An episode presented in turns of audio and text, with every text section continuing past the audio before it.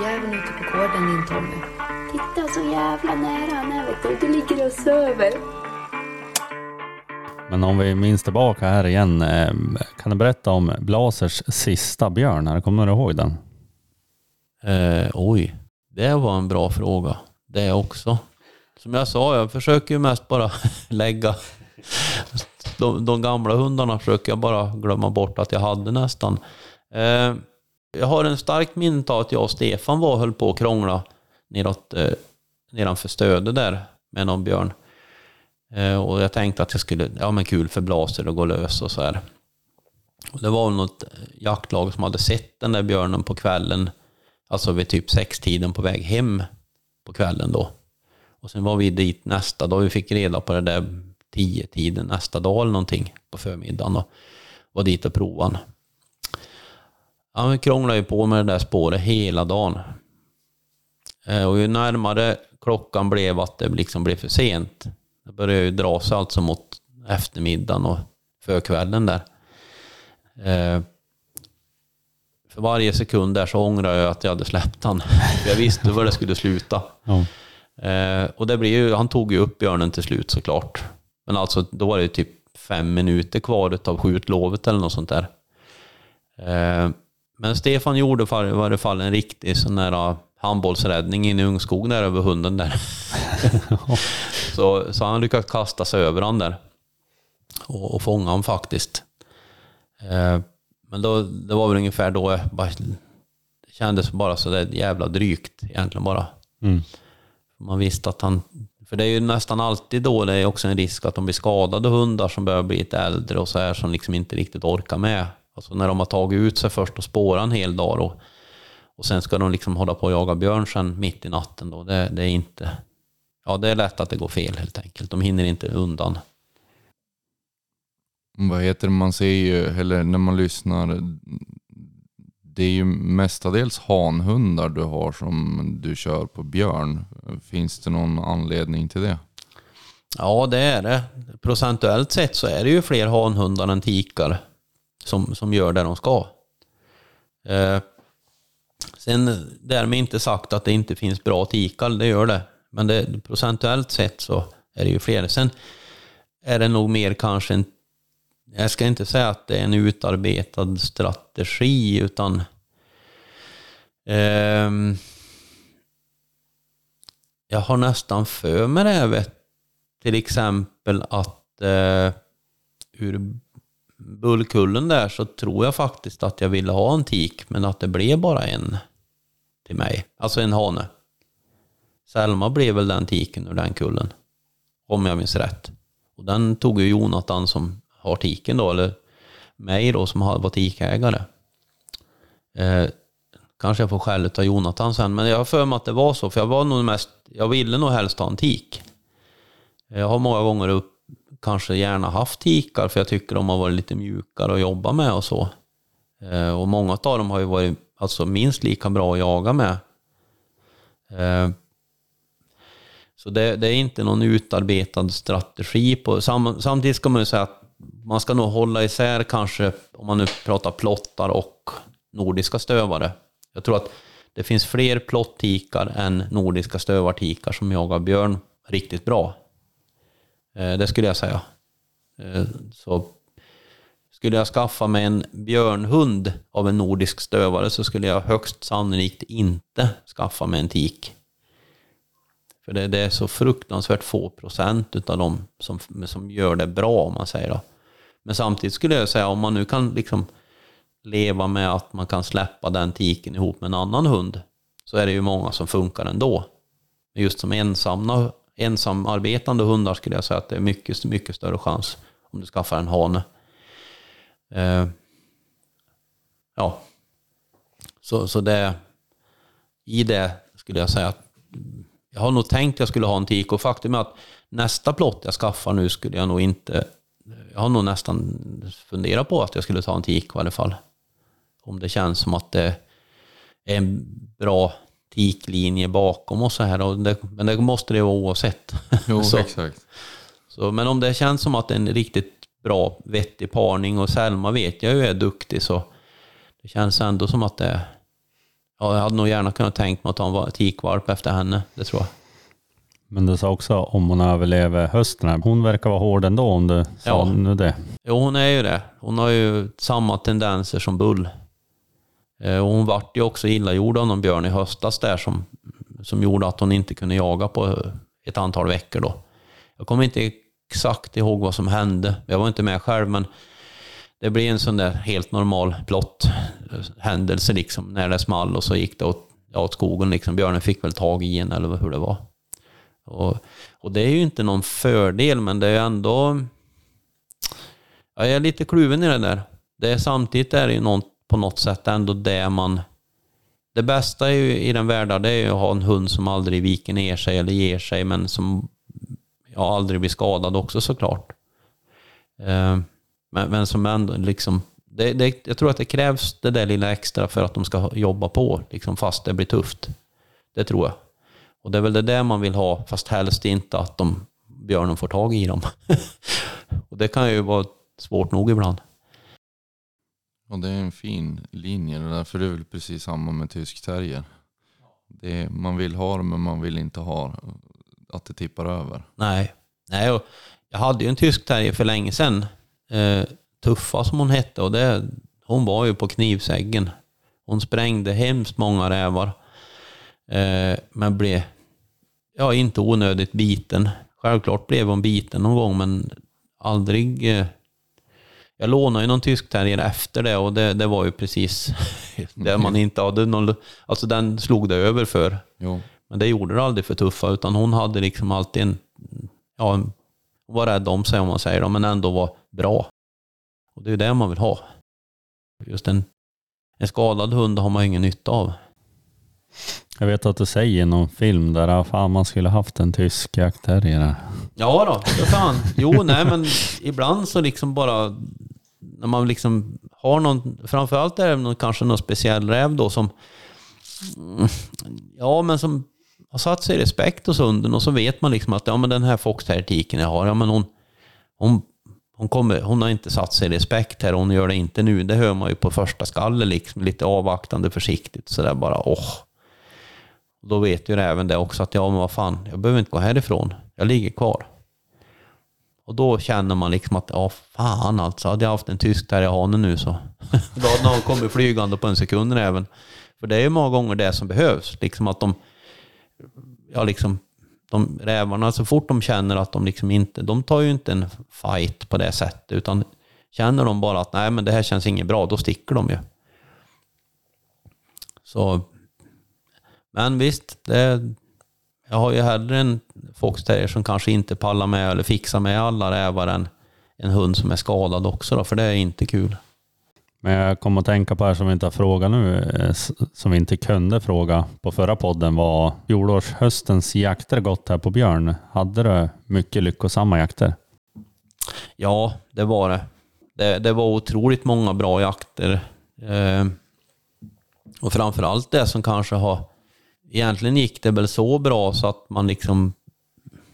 Jag vet vid flera tillfällen så körde vi unghundar. Eh, alltså yngre hundar än bara för att se liksom vad, vad kan vi göra eller vad kan det bli bra då också liksom. Så jag vet vid några tillfällen sa vi att ja men okej, vi, det här spåret är inte jättebra. Men vi, vi kör de här unghundarna som till exempel Kenzo nu då och någon mer hund som vi hade. Som är liksom ganska outvecklade då. Så att, ja, får vi inte upp björnen så är det skit detsamma. Det är okej liksom. Det gör ingenting. Vi har, vi har det bra ändå. Så vi, vi liksom lät Bull och Boss och eh, Lynx och ja, de här som man kan lita på liksom och Cooper också. Vi lät dem stå tillbaks liksom för, till förmån för de yngre då. Så sa att ja men klarar den sig så är det...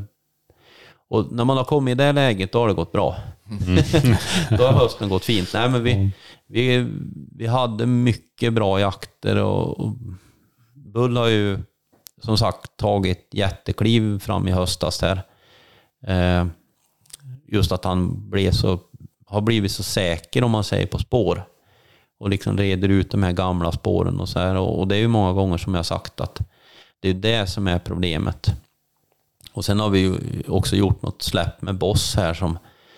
Så att, ja men, lite äldre spårsamma där. Ja, men vi släpper han och så får vi se. Vi låter Bull stå nu. Vi, vi gör inte det, utan vi släpper inte honom, utan nu tar vi liksom Boss och så får vi se om han reder ut det. Och ja, då har han ju gjort det. Och då har det kanske inte varit några gamla björnspår, det kanske har varit typ tio timmar och så här då. Men liksom att det är ändå mycket som kan gå fel på tio timmar. Det är ju mårdar och grävlingar och ja, liksom rävar och allt möjligt där på skogen och springer liksom. Och järvar också för den delen. Så jag menar, och plus att det hamnar i en grusväg och så här. Och de, de tillfällena tycker jag ändå det har varit kanske mera roligt när man liksom Ja men på något sätt blir det ju lite att man släpper hunden och så bara Ja vi får se. Det är inte så viktigt att det måste lyckas men gör det det så är det kul såklart då. Och det som kanske är mest roligt då det är att man inte tar det liksom säkraste kort utan det näst bästa eller tredje bästa man har och ändå funkar det. Då är det kul. Ännu roligare. Så jag tror det blev ja, jag kommer inte, men säga 18 eller något sånt där då. I höst då för hundarna. Och sen hade vi faktiskt någon björn som vi, vi höll på med något eftersök och lite sådär alltså som vi friskförklarade. Så att alltså, vi har gjort allting eh, ja, som man kan göra som liksom för att testa och se om det är något fel på den. Och, och kan vi inte se det liksom så då får väl Länsstyrelsen avgöra egentligen vad de tycker. Då. Vi kan ju jaga liv ur den alltså, men på ett eller annat sätt. Vi har ju hundar som fixar det, men frågan är, är det värt det? Liksom är det nödvändigt? Och då, då kan man ju säga att nej, men vi, vi tycker det finns roligare saker att göra, helt enkelt, än att skjuta en springbjörn som liksom inte ens är träffad. Men eh, kan du säga att du har lärt dig något nytt här under fjolårets jakt? Sån här ögonöppnare. Var det någon sån situation som fick dig att bli mer kunskapsbärande? Nej. Ja, det är tråkigt att säga. Jag, jag, kan inte komma på något just nu i varje fall. Det mesta sill, det jag kan komma på egentligen är väl mycket av att det, det liksom... Det kanske sätter snarare en spik till i kistan för vad jag trodde och tänker liksom. Till exempel, vi höll på med en björn som faktiskt, jag sköt den för bull sen på sena eftermiddagen och då var det alltså kanske 20 minuter kvar av, eller 30 eller något sånt där, utav dagen så att säga, av vad vi fick jaga. Och då har vi ändå hållit på med spåret sen typ ja, sex på morgonen. Eh, och liksom, det sjuka var ju, eller det, det, grejen var att han tog bakspåret först. Och där hamnade jag ju uppe i ett berg, som vilket, ska skulle säga, ja men ett typiskt björnberg. Vägarna går runt om, det är inga vägar uppe på. Mycket täta fina planteringar med, med blåbärsris runt om. Alltså en perfekt, lugn, trevlig plats för en björn att vara. Och där hamnade han ju vid legan då, där den hade startat. Eh, så då fick vi ju ta det åt andra hållet såklart. Och det drog ju ut på tiden. Men sen så kämpade han ju på hela dagen där och spårade den där björnen då. Och det, det roliga var ju att han gjorde en ganska stor sväng. Alltså inte så långt, men så att han kanske gick en... Ja, på, på hela den dagen, kanske från legan då, så kanske det inte var mer än en mil då. Men det grejen var spårningsmässigt då. Ungefär då, alltså inte som han snurrar på, utan kanske en fem kilometer i en stor båge tillbaks. Så jag sköt björnen, det var ju ungefär en kilometer ifrån den legan från dagen före då. Och det är liksom en sån där typisk grej att det ser jag ju rätt ofta. Och framförallt det här var ju en hona som inte var jättestor, typ 80-90 kilo eller något sånt där. De rör sig så ofta. Alltså de går ju en stor båge, men de har ju ändå ett favvoområde där de utgår ifrån. De liksom har sitt berg där, eller sitt bergsmassiv, där de har liksom allt de behöver. Där de trivs. Jag tror säkert att, ja, jag skulle nästan kunna titta på kartan och säga att det där området är nog en hotspot för en björn. Det är kuperat, det är perfekt, det är lite fuktiga stråk. Eh, och inga vägar går upp och stör där, utan ska du upp där så måste du gå dit. Eh, och det, det, är liksom genomgående så här, så, så trivs de på sådana ställen, för det är en trygg plats för dem. De blir inte störda i samma utsträckning som där det är vägar.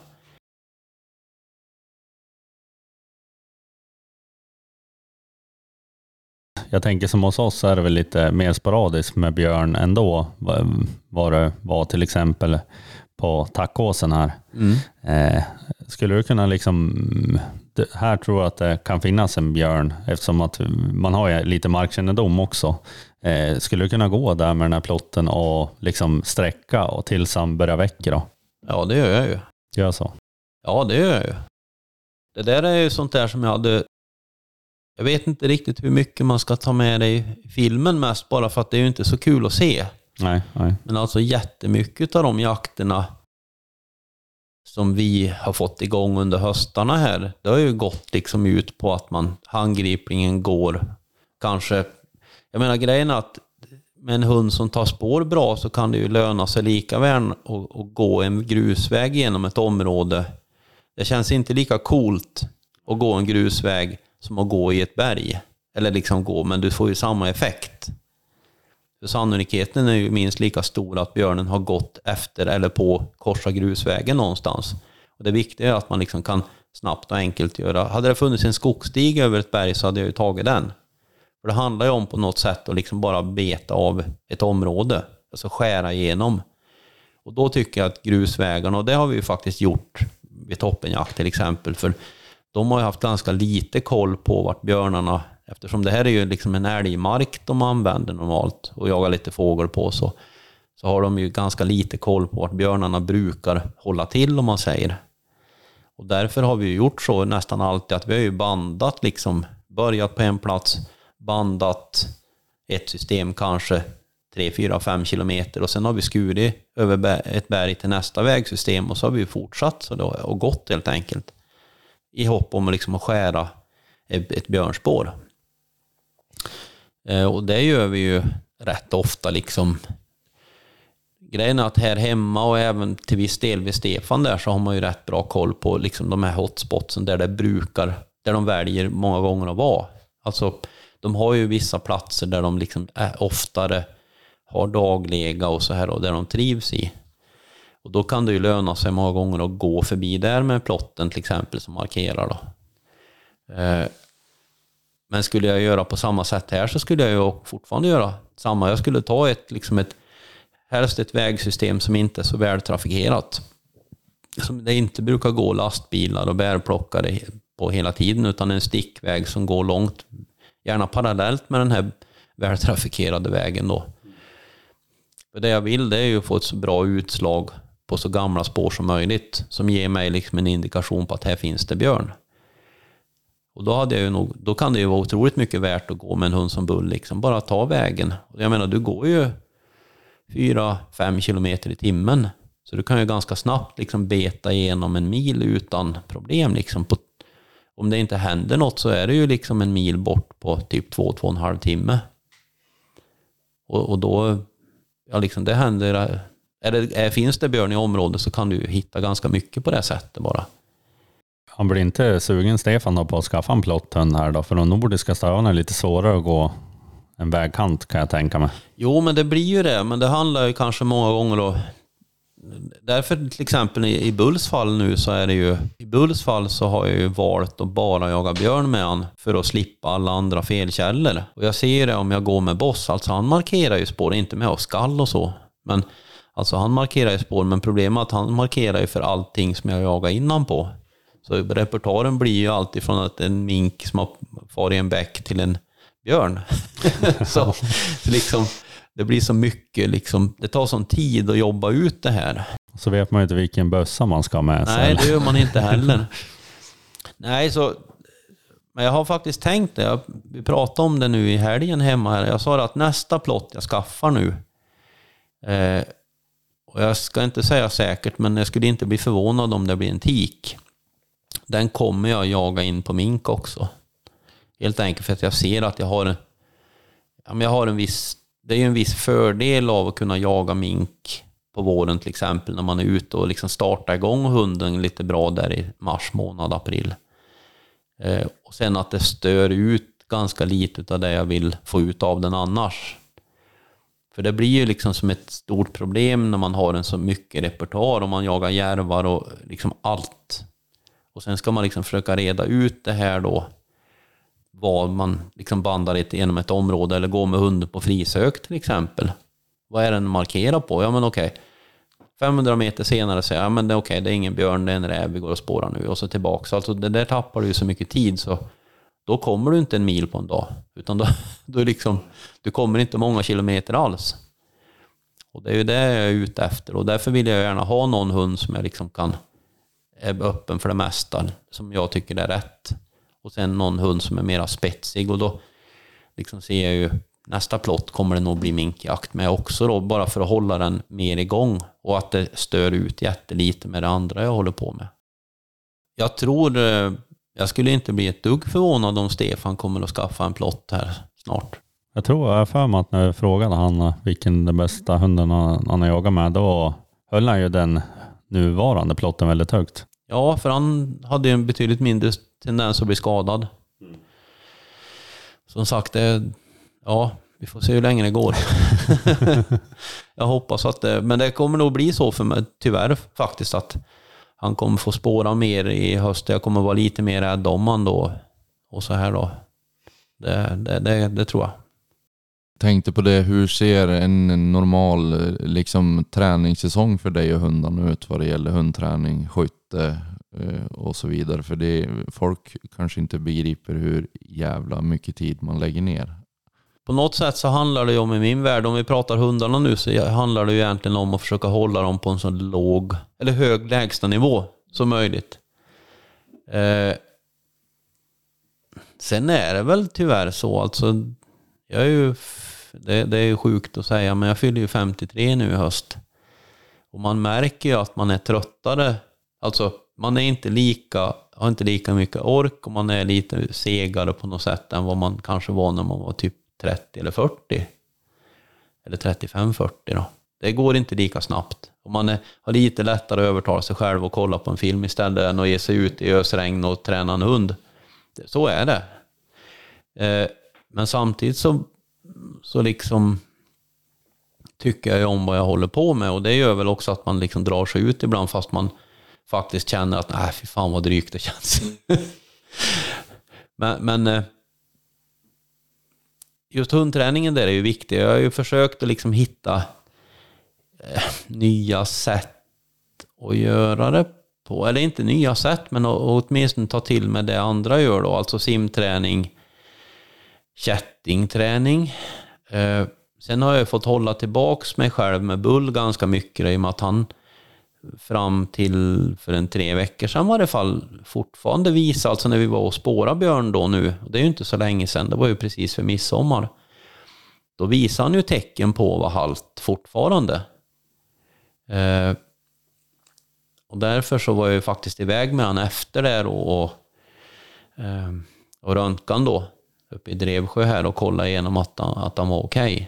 Liksom att det åtminstone inte var något ben eller liksom någonting trasigt i benen. Det var ju som handleden på vänster fot som svullnade upp. Då. De kunde inte se någonting, så just nu går han på antiinflammatoriskt och något sånt där. Då. Eh, men eh, det, det, är ju den, den ena delen är ju det här med hundträningen då. Det är ju det viktigaste egentligen. Eh, däremot vad jag kämpar med lite då, eller vad jag liksom har svårt grusträningen är ju bra. Alltså, jag ser det, nu har ju både Bull och Boss ganska bra fötter då. Eh, och det är ju liksom den stora grejen. Men det jag har haft problem med under flera, eller alla år egentligen, eh, det är ju just att man får de här, alltså den här lillkulan på framfoten. Jag vet inte vad den heter. Alltså tummen kanske den kallas. Som, som, som, ja, som sitter en 3-4 centimeter ovanför, på, bak på handleden där. Mm. Eh, och, och mellan trampdynan och den knölen, eller kulan eller vad man ska säga. Det tycker jag har varit ett problem att få att hålla på hundarna och det är väl just när man släpper dem i, alltså det är väl blåbärsris och sånt där, mycket ris alltså. Att de liksom blir ömma där. Och under flera år där så har jag gjort så, till exempel med bull framför allt då, att jag har fått linda det med silvertejp då på han för då, att den liksom, han är så jäkla öm och har ont där. Eh, så jag hade ju tänkt att Och jag tror att det enda man kan liksom träna det på, det är att ta sig efter, alltså i skogen. Det går inte, grusvägarna stärker inte just den delen. Så det är ju liksom att ta skoterleder och sånt där. Och jag hade väl tänkt det framförallt med fyrhjulingen, att jag skulle ha hundarna springa framför den då, efter skoterleder och sånt där och gamla, man säger, gamla fäbodvägar och sånt där, så att där det liksom växer det här då, djungelis och blåbärsris och sånt, så för att stärka just den delen. Alltså som man tar en del. Men jag har inte kommit dit än. Men jag börjar med att prova med den här kättingselen då i alla fall, eller Eh, dra, pinnsele heter det. Som innebär att de får dra kätting då. Och det är väl ett sätt för att liksom få dem att jobba lite hårdare med andra muskler än att bara cykelträna, för då, då går det lätt för dem. Så det, det handlar om, tänker jag, att liksom försöka variera den här träningen så att allting liksom blir lite bättre. Eh, men egentligen skulle jag säga att det viktigaste är ju fötterna på något sätt.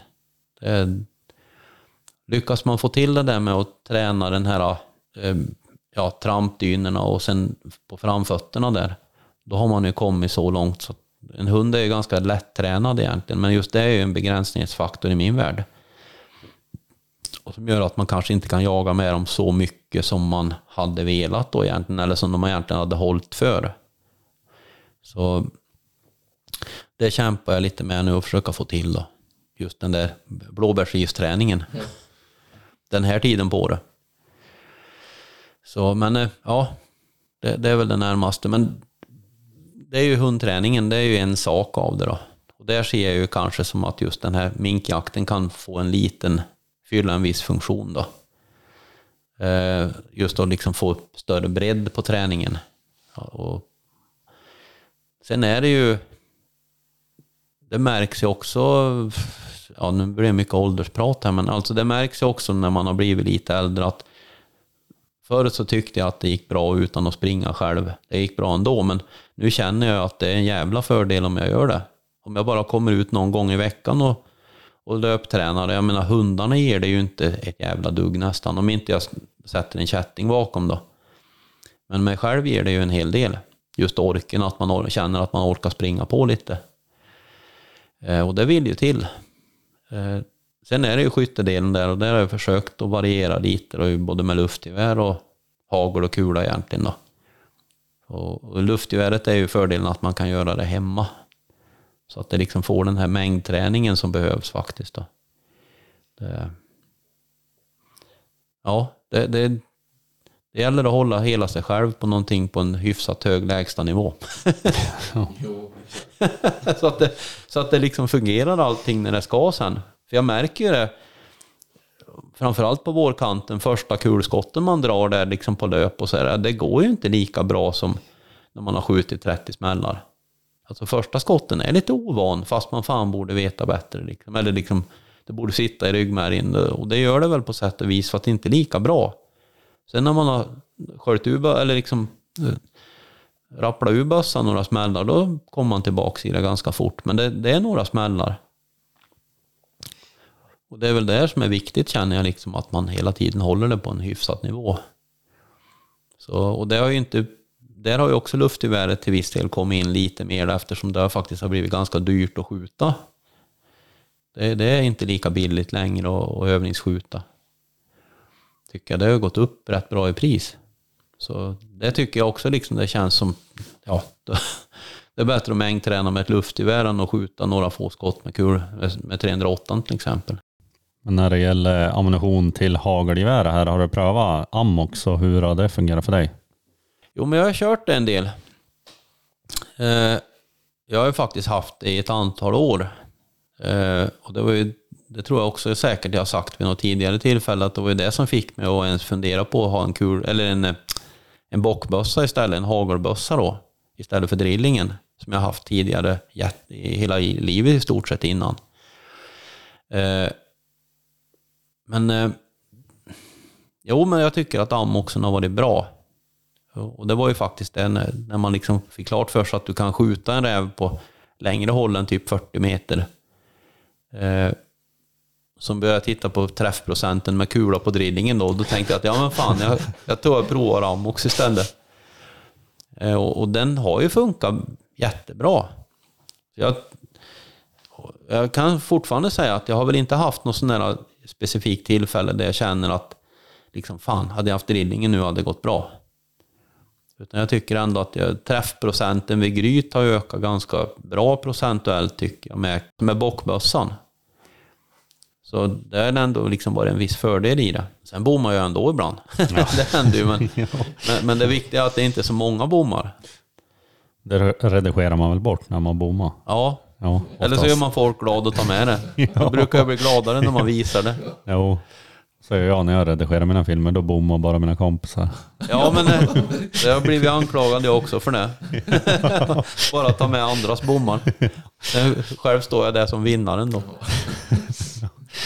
Ja. Ja, nej men det... Ja, moxen där är ju... Det har jag ju, fast det kan ju vara bra att tänka på det faktiskt. Att jag brukar ju köra med ammoxen i ena pipan bara. Jag har ju skjutit bort flera rävar som har kommit upp på jättenära håll. Som jag har helt enkelt bommat för att det håller ihop för mycket. Så jag har ju brukat ganska ofta kört med öppna pipan då har jag haft en, ett vanligt blyskott då. Och sen i andra pipan har jag kört med en, eh, ja med, med en, eh, ett ammox då.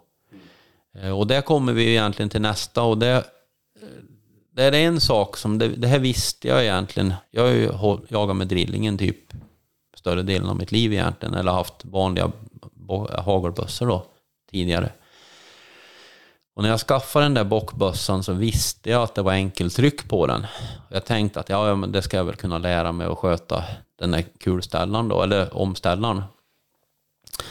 Jag har landat i det att jag ska fan byta till dubbeltryck. Det går inte. Jag ska ha en bockbössa med dubbeltryck. För grejen är att när man står där och har ett läge, liksom, och det kan ju vara drevräv till exempel, eller på lodjursjakten, och det har faktiskt hänt mig på lodjursjakten också.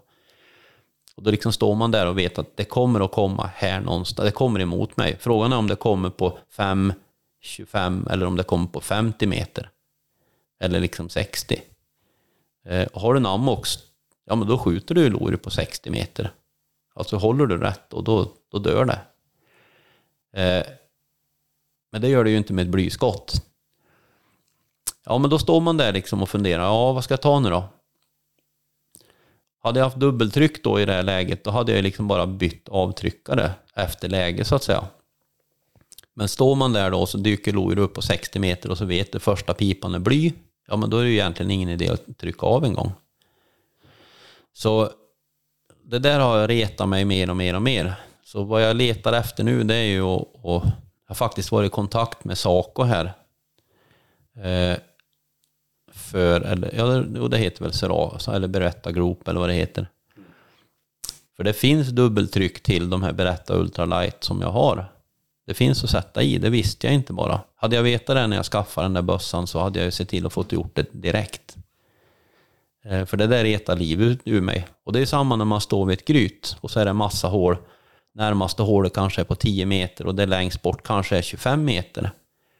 Och jag kör ju nästan alltid med en öppen pipa i första och sen typ halvborrning vänster och lite grövre hagel, alltså typ 2 3 2 1 eller något sånt där. Även vid grytjakten då. Och sen får man en sån där räv som kommer upp på typ 20-25 meter och sticker rätt ifrån en. Och då vill man ju ha den trånga pipan. Och där ser jag ju att det här dubbeltrycket på hagelbössan hade gjort effekt. För du hinner inte ställa om med tummen och sen skjuta liksom. Det, det är för många moment.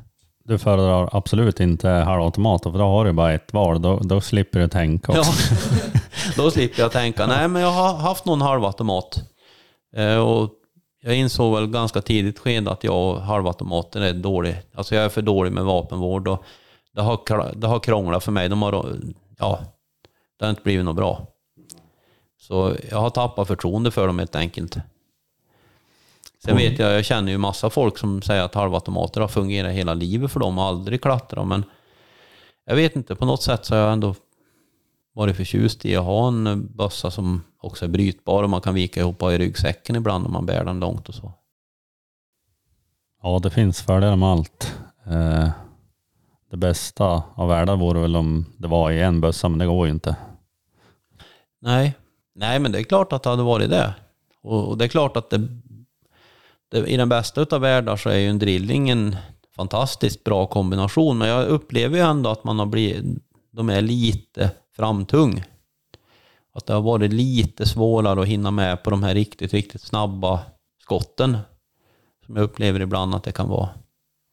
Och jag mycket tyckte att jag märkte stor skillnad faktiskt, för jag hade en Merkel-drilling, det första då, som är ganska framtung då.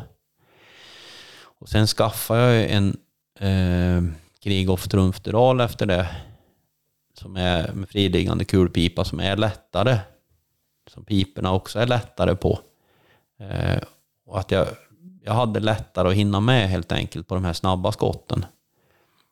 Och sen nästa steg då, det var ju den här ultralighten, att jag upplever att jag har ännu lättare att hinna med på de här snabba skotten som man inte riktigt liksom, det bara blinkar till mellan träden. När, när mården räven sticker liksom. Man kör några speciella spridarskott också eller? Ja, jag har gjort det. Jag har provat lite olika faktiskt. Och det är väl en av de där att göra-listan, det är att göra ett rejält test med alla de här grejerna och visa vad man kommer fram till. Och jag vet att jag har gjort flera test faktiskt med hagel, med olika spridarhagel. Eh, och det som var mest störande i det här tyckte jag var att jag ser att det är stor skillnad mellan vapnen som man kör dem i. Så i ett eh, vapen, då, drillingen till exempel, fick jag ju en ganska stor skillnad på spridarhagel kontra vanliga hagel då, fast med samma storlek om man säger då. De som jag normalt har brukat kört med mycket då. Eh, men sen eh, när jag provade i bockbössan så fick jag inte alls den effekten. Fast jag hade öppen borrning som jag för övrigt har i drillingen också då på e- öppna, eller första pipan om man säger så då. Eh, så jag har haft lite sådär, jag insåg att det, det var inte så jävla lätt det där med hagel. Jag, ser, jag har ju liksom sett framför mig att hagel är hagel och så är det öppet så är det öppet liksom. Eller spridarhagel. Och sen fanns det ju, det visste jag inte heller, det, du har ju Rottweil har ju en typ av spridarhagel som heter Stroj. S-T-R-E-U på tyska då såklart. Eh, vilket jag inte kan bemästra riktigt. Men, och sen har du ju eh, Winchester har ju Disperser. Och sen finns det ju alltså finns det diverse olika tillverkare som faktiskt tillverkar de här spridarhaglen. Och det kan ju vara bra att tänka på liksom när man tittar på det. Jag säger att det finns, för jag, jag vet att när jag först fick klart för mig att det fanns spridarhagel så var det Winchester Disperser. Och sen så när man började titta runt lite, då fanns det ju Rottweil och massa andra också att prova faktiskt. Och det kan vara bra att veta, tänker jag. Eh, men ja, jag skulle ha gjort ett bättre, eller ett mera genomgående test med alla de här haglen och sett vad är, liksom, vad är skillnaden och, och så här och vad, vad... Framförallt så vill man ju få det så bra som möjligt. Men vilken eh, ammunition har dödat mest rävar från dig då? Vad är det för någon kula eller vet du, patron eller vad heter det? Jo men nu har jag ju kört eh, såklart mycket med de här Winchester Disperser. Det har jag gjort. Sen har jag eh, kört jättemycket också med de här Remington Express. Eh, men de har de ju slutat gjort. Alltså vi köpte en skaplig laddning för många, alltså tio år sedan eller mer. Köpte några lådor då. Men de är ju slut och det var ju, grejen var att de har ju Remington Express US nummer 2 och 36 grams laddning. Eh, grön eh, celot eller vad det heter, eller grön eh, sån där plast på. Även kallad grönisar här i bygden då. För vi köpte dem allihop och det, av de testerna vi gjorde då så var det absolut det bästa du kunde ha. Det slog ut allting. Eh, och de har ju på något sätt blivit måttstocken när man skjuter drevrävar som allting vägs emot så att säga. Eh, det enda de finns nu som det är väl Nitro Express tror jag och då är de 42 grams laddning. Jag skulle påstå att de inte tyvärr är lika bra som de 36orna. Jag upplevde att de var lite rappare och gick lite snabbare. Eh, och jag tror att de flesta av oss här hemma har varit rätt överens om det. Eh, sen har jag provat en hagelammunitionssort som heter Victory här under våren här och det, det ser bra ut men det måste jag prova ännu mer för att liksom, ja, se, för att säga hur bra det är. Men jag testade i varje fall och det är ju, rävarna har ju dött för det. Och även något lodjur. Det, det går ju liksom inte att säga någonting bara för att man skjuter ett par djur och så fan vad bra det är. Utan man vill ju se lite mer mängd i det, så att säga. Men om man kollar i någon kavaj som är här, som du använde vid senaste grytjakterna, vad är, vad är det för eh, kulor eller patroner eller hylsor var det i fickorna där? Jag skulle säga att det med största sannolikhet så sitter det en röd Reming, eller Winchester Disperser i öppna pipan. Och sen de här Victor i US nummer två i andra pipan då. I, I den som jag räknar med, om jag inte får även på första så skjuter jag på den rakt bakifrån på typ 20-25 meter på andra skottet. Så det är väl ungefär där det brukar. Och sen när det har varit rena drevrävar så har det ju alltid varit en ammox i andra pipan då. Det har det varit. Ja. ja, vi närmar oss slut här. Vi har suttit här några timmar nu och vi har både fått fika och kaffe här så att det har varit eh, tacksamt att fara de här milerna hit. Ja, det är ju bra om det var värt det i alla fall. ja. ja, precis. Men vi tänkte också som avslut köra de här äh, snabba frågorna igen. Kan vi kolla om det har blivit något starkare eller om du har ändrat någonting så kan vi lägga dem bredvid varandra. Finstövare eller plotten? Det beror ju på. det beror ju på vad jag ska jaga. Det beror på vad jag svarade sist. Ja, nej men ska jag jaga björn så tar jag en plott och ska jag jaga allt annat och björn då jagar jag nog, då tar jag finnen. Så att första frågan är finstövare eller plotten? Eh, hårdskälld eller lös? Gärna hårdskälld. Fast det spelar mindre roll på björnarna än på andra djur men får jag välja så får de gärna hålla tyst på spåret på varje fall allt annat än björn då. Ja. Hårdskälld eller lös? Hårt själv. Grov eller fin kaliber i klass 1? Ja, det var en bra fråga. Jag har ju försökt att landa någonstans mitt emellan. Nu har jag kört 308 i en säsong. Eh, faktiskt. Jag har ju fortfarande, jag tror att när vi pratade sist så hade jag nog 857. Eh, och det tycker jag väl ändå har känts som en jäkla bra kaliber. Jag ska vara helt jävla ärlig och säga att jag upplever inte kanske att jag har samma död i 308 som i 857. Sen inser jag att kulvalet gör ju en hel del. Jag gjorde faktiskt så att jag letade rätt på den tyngsta eh, fabriksladdade kulan som jag kunde hitta egentligen och det var ju 220 grains interlock då till 308. Helt enkelt för att jag hade en tanke att jag skulle kompensera eh, kulvikt med eh, diameter kan man säga. Och faktum är att jag har kört mycket med den här 196 grains interlock då eh, till eh, 857 och det är väl typ sam motsvarande vulkan eller blyspets eller någonting då. Alltså, det är inte någon speciell kula så. Det är en ganska mjuk kula. Eh, och då tänkte jag att jag tar en lite tyngre kula i 308 helt enkelt för att komma ikapp där lite då. Jag ska säga att jag har ju skjutit, jag sköt inte så många björnar i höst, fem eller vad det var. Eh, någon av de björnarna hade jag nog upplevt att den borde dött lite fortare än vad jag är van vid. Eller alltså, den, den dog inte så fort som jag är van vid att de gör. Måste jag faktiskt säga om jag ska vara... Alltså, jag, jag går på magkänsla mer än... Jag har faktiskt titt, sett och tittat en hel del på filmerna också som jag inte har klippt ihop riktigt än heller. Då, men, och jag har liksom den här lilla magkänslan som säger mig liksom att ja, fan, jag trodde nog, den borde nog fan ha dött bättre där liksom. För jag har ju ändå varit med och flott björnarna sen och liksom, ja men det där borde räcka liksom. Och ändå så, ja, som sista filmen jag gav ut här nu, liksom, då näst sista skottet upplever jag liksom tar rätt bra. Och ändå så liksom ser man hur björnen liksom börjar få grepp över läget och resa på huvudet för att liksom ha koll på det. Och det där är ju ungefär en millisekund ifrån att allting kan gå fel. typ.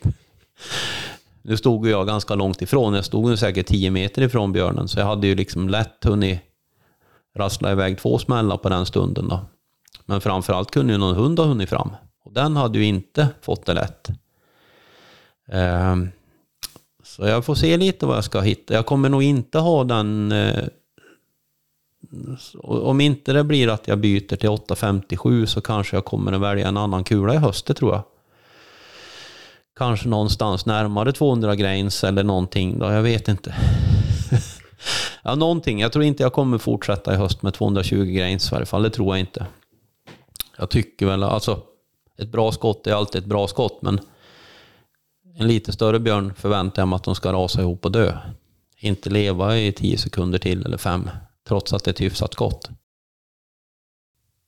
Ja, det blir hellre grov, summerar jag nu.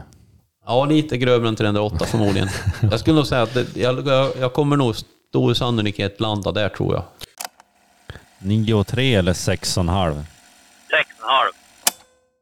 Men eh, om vi säger så här, rävjakt utan terrier eller utan stövare? Ja, de, de, undrar vad jag svarade förra gången. eh, ja du. Nej, Jag skulle nog ha jagat hellre med stövare än utan terrier. Faktiskt alltså. Det är ju ändå stövarjakten som är liksom... Alltså det är klart att grytjakten är kul men jag skjuter så få drevrävar så det hade varit kul. Jo, kanske man går in för det lite, lite mer om man inte har någon terrier heller. Ja, jag skulle tro det. Jag skulle tro det. Alltså, mm, ja, i och för sig, jag skjuter ju jättegärna drevrävar. Jag har varit bra usel på det några år här tycker jag. Jag har skjutit några såklart, men... Men eh, ja, nej, jag skulle nog hellre... Om jag var så fruktansvärt illa tvungen att välja så hade det nog fortfarande blivit att jag hade hållit stövaren. Du kanske hade hellre slängt ut eh, eh, ja, kärringen om man får säga så, om, om du fick välja då. Hon kanske lyssnar på det här så jag säger pass på det. Rävjakt utan terrier eller utan stövare? Ja, bröts kontakt. Utan... Nej, ja, det bröt i hjärnan i varje fall. Nej, men rävjakt utan... Nej, men jag hade nog hellre varit utan stövare än utan terrier.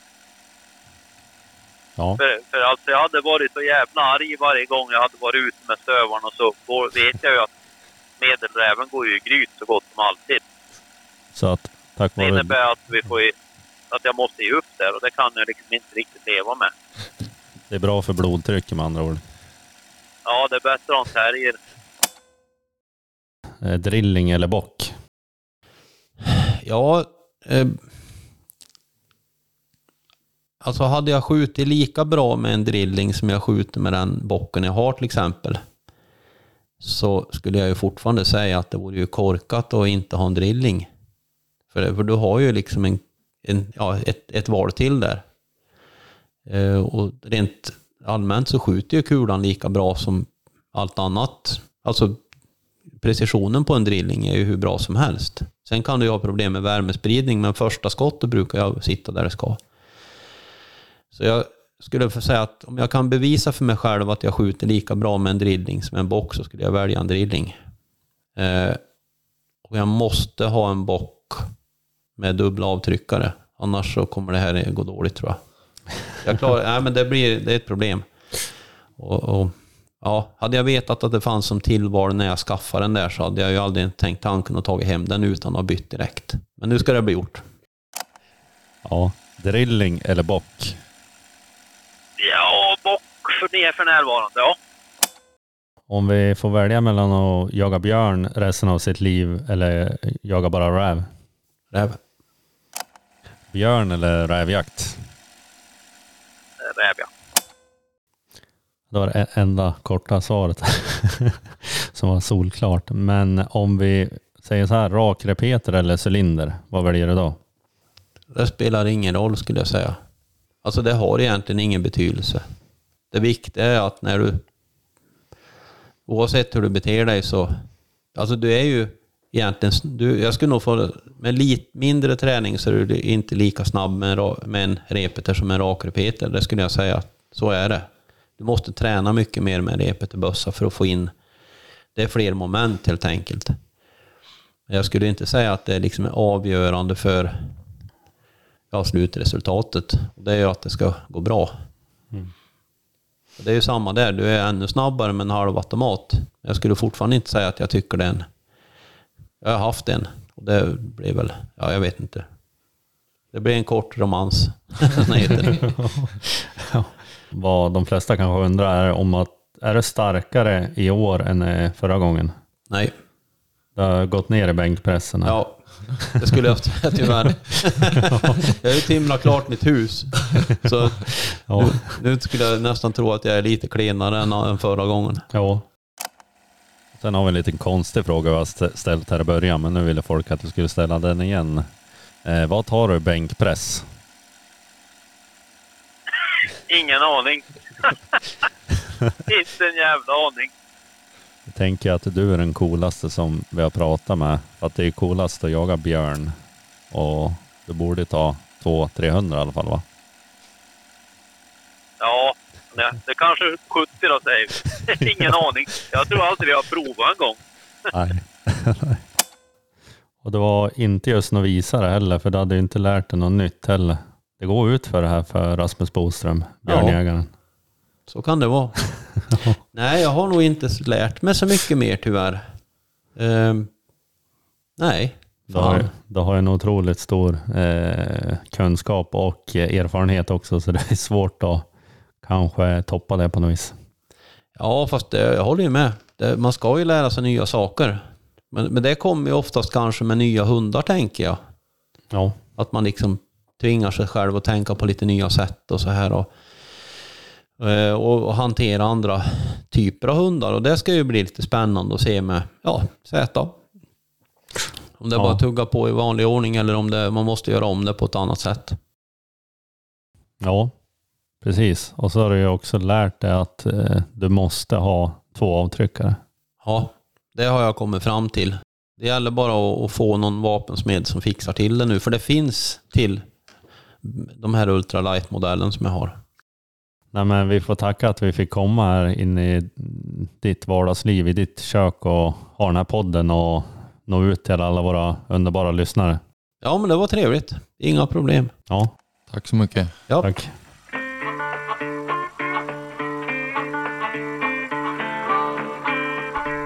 Till folk och.